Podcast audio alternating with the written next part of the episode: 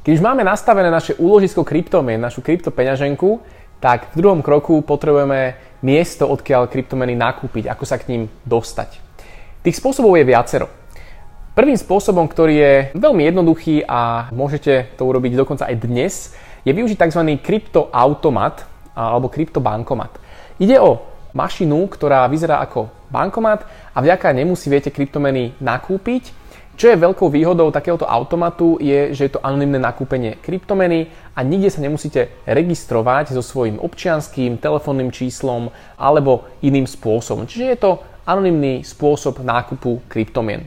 Nevýhodou je, že takýto nákup vás môže stať trošku viac od 1 až 2% poplatku, ktorý ide tej firme, ktorá prevádzkuje takýto automat, až v niektorých krajinách alebo miestach až do 15%, čo už je naozaj veľmi, veľmi veľa. Ak nájdete automat zhruba s 2% poplatku, tak je to taký štandard, respektíve veľmi dobrá cena za nákup takýmto spôsobom. Existuje stránka Coin ATM Radar, ktorá vám umožní pozrieť sa, kde je najbližší automat pre vás, aké sú tam poplatky, aké kryptomeny tam viete nakúpiť a dá vám trasu k takémuto kryptoautomatu.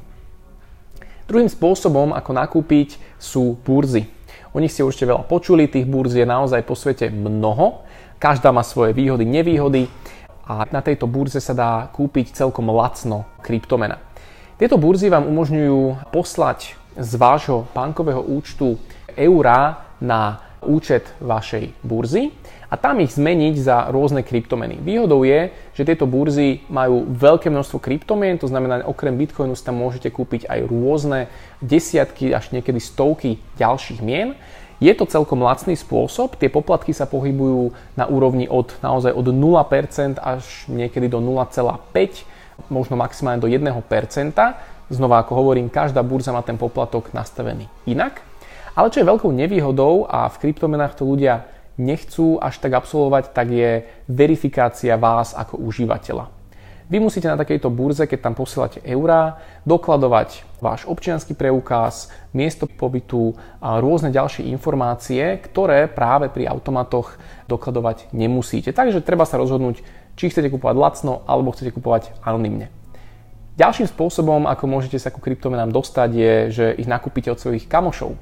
Kamož je super v tom, že vám e, nenaučtuje poplatok, možno niektorí samozrejme áno, a zároveň je to ako keby anonimný spôsob nákupu. Čiže vy mu dáte napríklad hotovosť alebo mu prevediete peniaze na účet a on vám pošle na vašu peňaženku kryptomeny podľa aktuálneho kurzu. Čiže aj takýmto spôsobom sa k ním dá dostať. No a ďalším zo spôsobov je aj to, že vy urobíte nejakú službu alebo predáte produkt priamo za kryptomeny. Takže nemusíte získavať eurá a potom prehadzovať na kryptomeny, ale napríklad rovno predáte svoje auto alebo akýkoľvek produkt, oblečenie napríklad za bitcoin a takýmto spôsobom sa k nemu dostanete. Alebo sa dohodnete so svojím zamestnávateľom, že vám bude vyplácať vašu mzdu v kryptomenách. Ako som už povedal, existujú rôzne výhody a nevýhody každého z týchto spôsobov nákupu.